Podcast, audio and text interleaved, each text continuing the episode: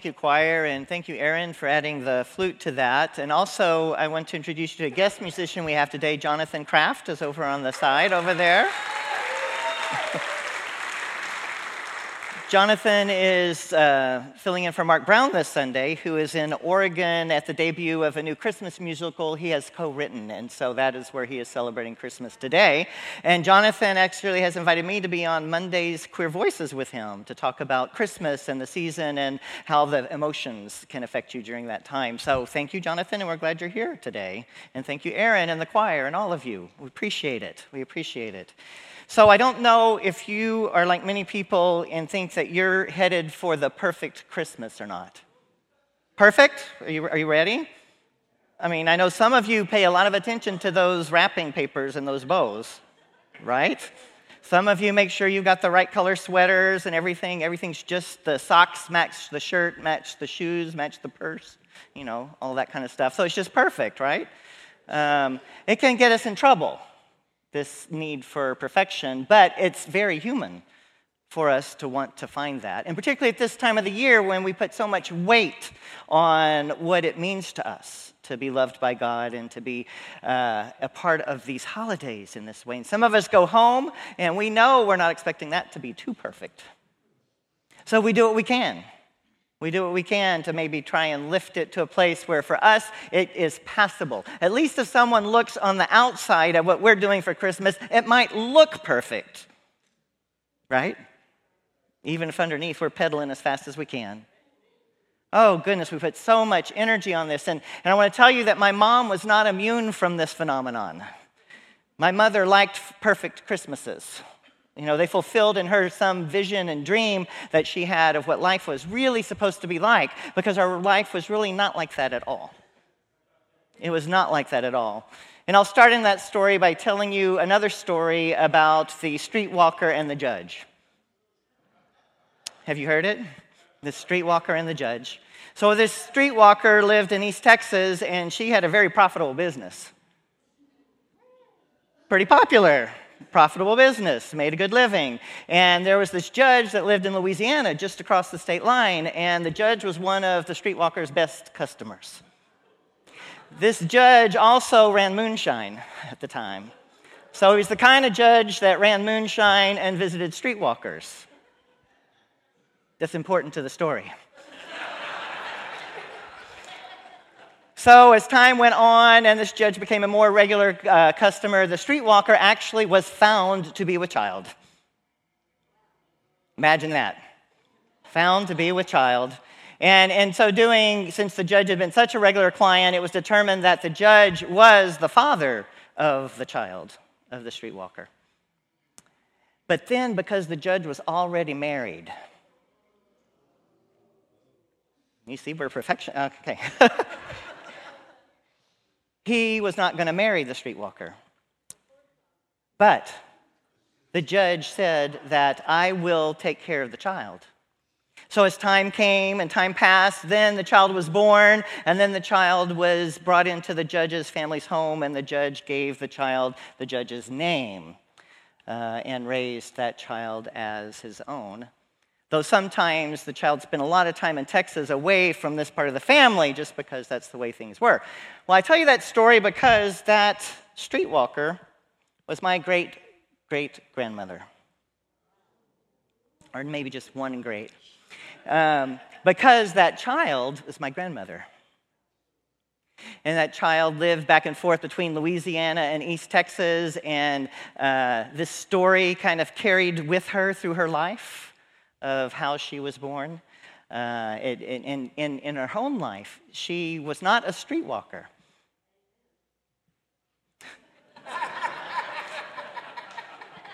but she had between seven and ten husbands, we're not quite sure.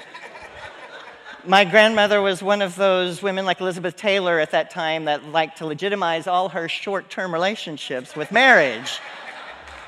And so and even when my grandmother died, the man she was living with at that time was not her husband, but had been her husband at one time, and they still live together. you know, so um, my streetwalker great grandma and my grandma, you know, so into this world my mother is born. Into this world my mother is born. And she has an older brother and a younger sister, and so she is the middle child that tries to hold things together and, be, and make sure everything's okay in that family. And even when grandma's in between husband number five, six, or seven at the bar trying to find another one, she might be out in the car with the kids, making sure that everything's okay. The three of them, you know, just trying not to get towed off the parking lot while grandma's drinking. But that was the life that my mom was born into and how she was raised. And so she decided she was going to be different when she grew up. She decided she was going to do it different. So she, she did what she was taught to do, and she said she was not going to have sex until she got married. Have y'all heard that rule? Some of us had to wait a long time to get married. we, Walter and I did not wait. I did not wait. But because that's what she had been told in that time period, she wanted to follow that rule because she knew if she followed the rule, things would be okay. And so there was this guy that was hot and heavy for her, and she refused to have sex with him. So he got married to her just so he could have sex. And that lasted about 18 months because she was the only one that had said no to him, so she became a challenge and so in that challenge, she decided, well, then I'm going to get married so I can have her. well, in that short 18 month period of time, we had, she had two children, me and my sister. And then the divorce happened, and her life was broken in a way, but she still had hope.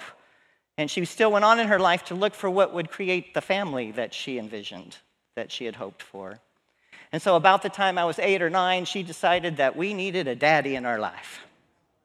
You know, some people get married for that. They needed a daddy in their life. The way this boy's acting, he needs a man.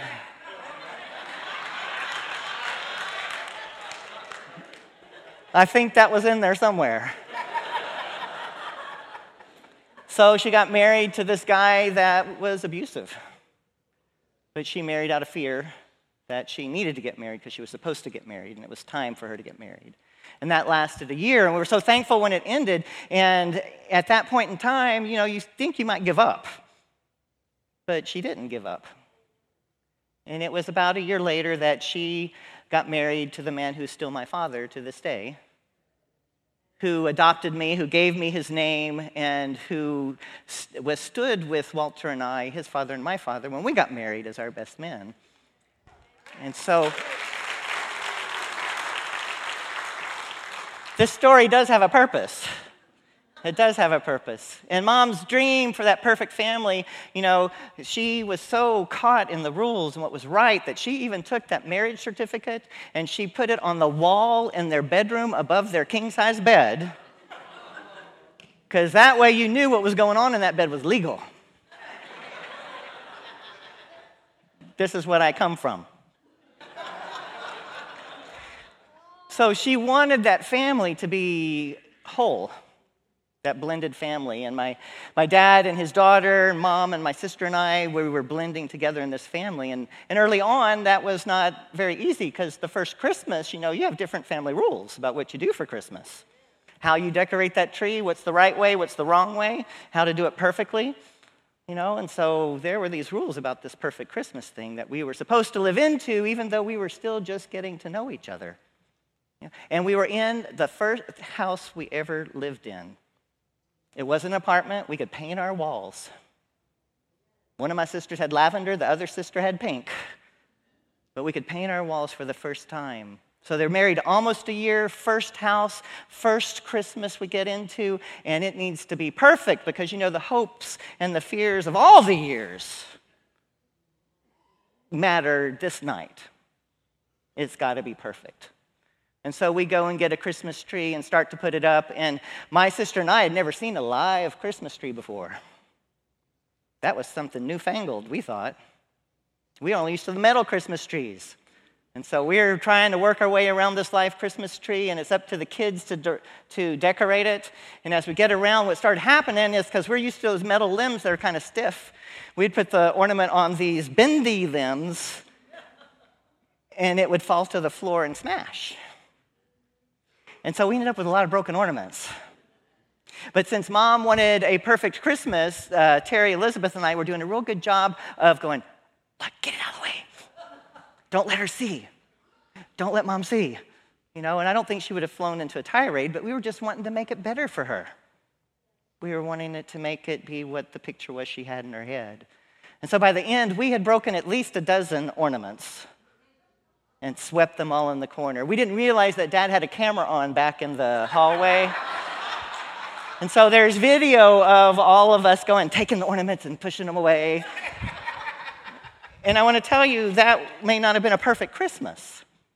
But in that moment in time of two sisters and a new brother um, hiding broken Christmas ornaments, we became brothers and sisters we started a new story of a new family of what it means to celebrate Christmas. And isn't it like that when we go for perfection sometimes? The grace happens right there in the broken ornaments. It happens in those surprising places, in the cracks where love gets in, when we've tried so hard to cement it up that nothing can find a way in or out. But God's grace still can find a way in to what we think is our perfection through those broken ornaments. And I tell you that story today to tell you that is the story that we hear in Matthew's gospel today. That's the story we hear about Joseph and Joseph's family and Joseph's dream. And, and you might say, what is he talking about? Well, you know, Matthew does this interesting thing telling us Joseph's lineage. And if you look at his lineage right before this part of the passage, the genealogy, you recognize that there's five women in that story, which is not all that usual for Scripture. You know, and these five women, you notice as you look at their stories and what happened, his family had streetwalkers and people who pretended to be streetwalkers. His family had rapists. His family had people who were raped. Joseph's family had Tamar, who pretended to be a streetwalker so she could get pregnant by her father in law and have a baby in the family name. Then they had Rahab, another streetwalker who protected the whole army in ways that saved lives. You know, so let's not be mean to our streetwalkers. They've been a part of our family, you know. And then there's Ruth, who was not of the right blood or skin color, and she's a part of the family there. She actually tackles one of those people on the harvest floor and finds a way into the family. You know, it keeps going on down through these years. And so Joseph's family has all of these kinds of people in the lineage. And Matthew's telling it for a purpose telling us because each and every time one of those women was included in the genealogy, Israel's life was saved. The country's life was transformed. The people somehow were saved each time one of those events happened. Right when the ornament looked broken was when God entered in and said, Look, we're doing a new thing. Look, we're doing a new thing. And so Matthew's story is recounting all of these incidences. And when they get to Joseph, Joseph hardly even rates. I don't know if you've ever read the genealogy, but at the end of it, it says Joseph, but it says husband of Mary. Like you have to know who Joseph is because Joseph is the husband of Mary. No other man in Gospels talked about that way except for Joseph. Husband of Mary. He got to be Mr. Mom. You know, Joseph husband of Mary. So today we talk about Joseph and what he offered and what he brought. He brought this family line that was all mixed up and muddled, but it was enough. He brought into this situation what he understood to be righteousness. The scripture is very clear that Joseph was a righteous man, and righteousness meant something. Righteousness meant you separated yourself from those things that weren't righteous. And so when Mary was found to be pregnant, Joseph, as a righteous person, had two choices. The worst of which was to kill her, get your friends together and go stone her. You know, the best was to divorce her and humiliate her. This is what the righteous people did. This is what was required, or you wouldn't be separate enough and you would not stay righteous. And that's how Joseph is defined in the scripture. So, part of what Joseph decides to do is to not make a big deal of it and to allow Mary to go her own way separately, to divorce her quietly. And there's an interesting word in the scripture that's used at that time that has multiple definitions. And I want you to look at what some of those definitions are of apoluo and that's said in Texan, Apoluo Hebrew, okay, the loosening or the letting one go, setting one free. It also means divorce. It means releasing someone from an obligation. And at its deepest, deepest sense, this word that's used in the Gospel of Matthew means to forgive. Means to forgive. So, what it says is Joseph is, is wondering about whether or not he should release Mary from the obligation, if he should forgive Mary. There's a lot of context in that sentence of what is Joseph considering as he goes to sleep that night, as he gets set to dream a little dream about what the future holds. Joseph is wondering all these things about what's going on with Mary.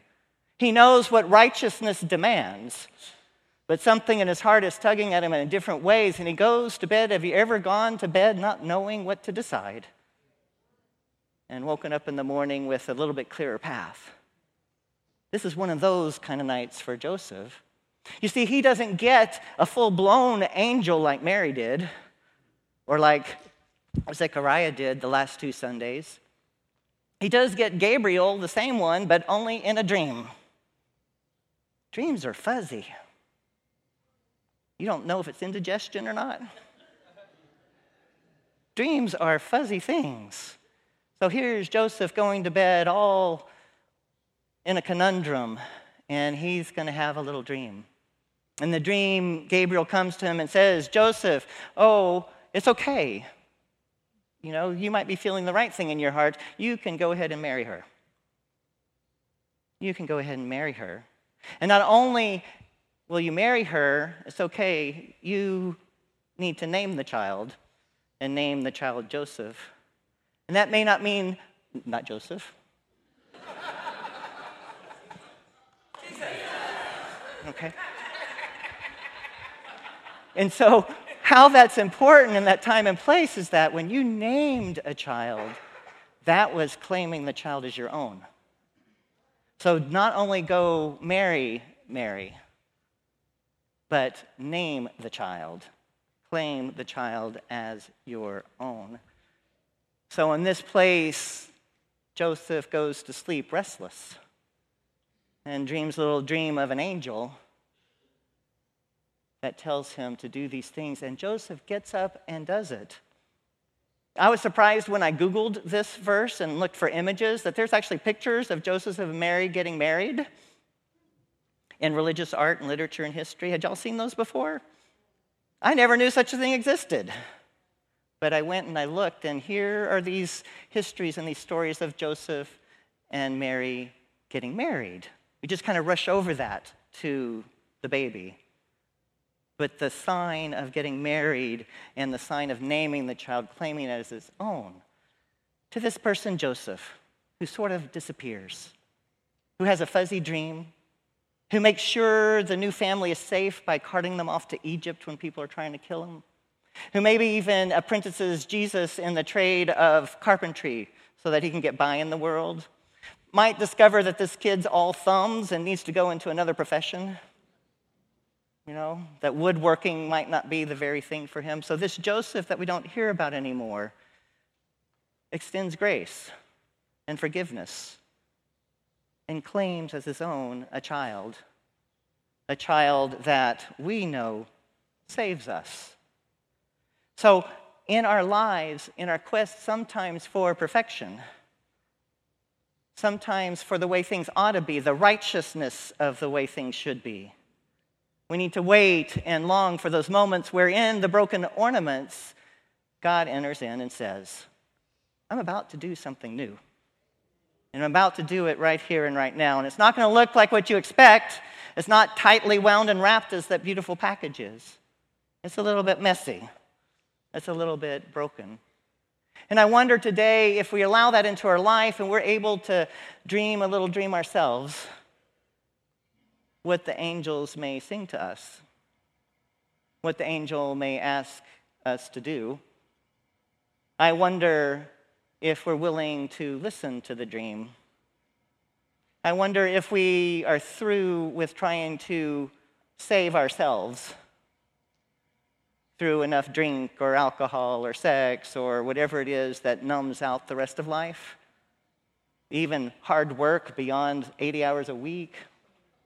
Whatever it is we do to not pay attention to what our heart longs for. You know, because this Christmas time comes and Joseph takes these actions and it's for our salvation. And I wonder today, when the angel speaks to you or sings to you, have you finished saving yourself yet? Maybe you're ready. Maybe you're ready to dream a little dream with me, and it might end up in that place of forgiveness where all things can be made new. Amen.